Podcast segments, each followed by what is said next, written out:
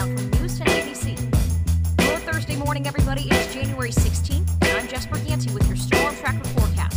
Friends, winter has returned. This morning, just prepare for a general 1 to 3 inches worth of snow for most of us. Higher totals like 3 to 5 for the southern Adirondacks, going into parts of Bennington County, and even higher for the northern Adirondacks, could be up to, say, 6 or 7 inches worth of snow. But for most of us traveling in the immediate capital region, you're going to get a general few inches this morning, and it's all over in terms of that steadier snow out of here by the end of the morning. But please don't underestimate. A couple of inches can make things very dicey. It's a heavy, wet snow. It's falling lightly for some of you, but again, once it hits the ground, it's slushy, it's wet snow, easy to cut through with your tire tracks, but you can definitely see some icing underneath it or some slick spots with sleet cutting in, especially Albany South. So, a general couple of inches this morning, definitely slowing things down. It's definitely slippery out there.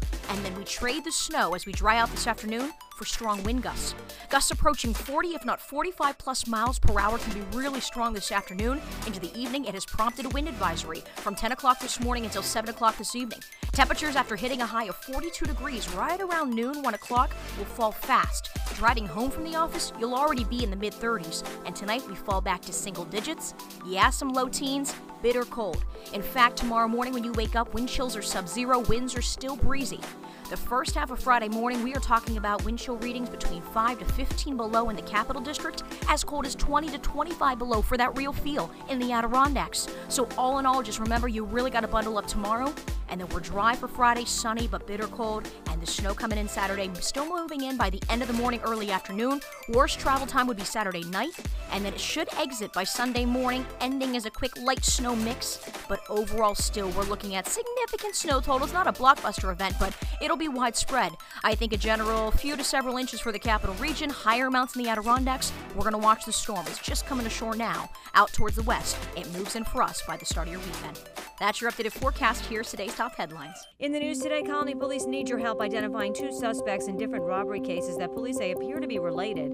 The first is a suspect demanding money and threatening to use a crowbar at the Northway Mobil on Troy Schenectady Road just after midnight yesterday morning. Then, just before 11 a.m., another suspect went into the GameStop on Loudon Road and tried to rob that store with a crowbar as well. Police now searching for a dark colored car. If you have any information, they're asking you to call Colonie Police. New York State Sheriff's Association unveiling a new statewide crime fighting program called the Crime Suppre- Suppression Initiative, or CSI for short. Uses, quote, proven forensic marking technology to reduce crime in the state, especially burglary, robbery, high value thefts. Program kicking off right here in the capital region. A forensic criminal tagging system installed at a local jewelry store in downtown Albany. We're going to learn more about that today. Stay tuned for later editions of News 10. And if you're looking for a job, a local library holding a census job fair and information meeting this weekend. State and local leaders will help answer questions about job positions and the census count in general. This is happening Saturday, this coming Saturday, the Cohoes Public Library. Applicants must be a U.S. citizen, 18 or older, have a valid social security. And a local Red Cross volunteer is traveling to Puerto Rico today to help with the recovery efforts following weeks of earthquakes. Jose Santiago of Loudonville is being deployed to assess damage to help guide Red Cross relief efforts. Another major earthquake hit the island yesterday morning. More than 1,200 have rattled Puerto Rico since late December.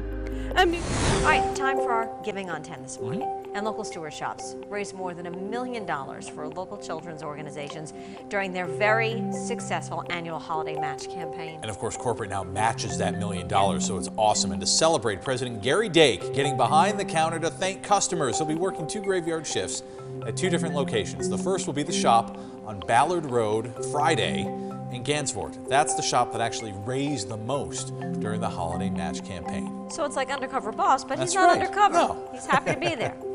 Let us know how people are giving back where you live. All you have to do is send us a story and a photo to news at news10.com or put it on social media. And use that hashtag giving on 10 so we can get it on air and online.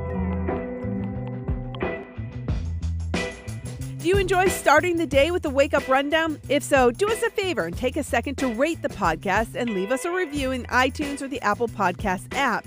It helps other people find the show and it makes sure that you're subscribed to get each morning's episode automatically downloaded into your feed. For more of the stories in today's podcast, head to news10.com or wake up with 10 on air every weekday morning starting at 4:30.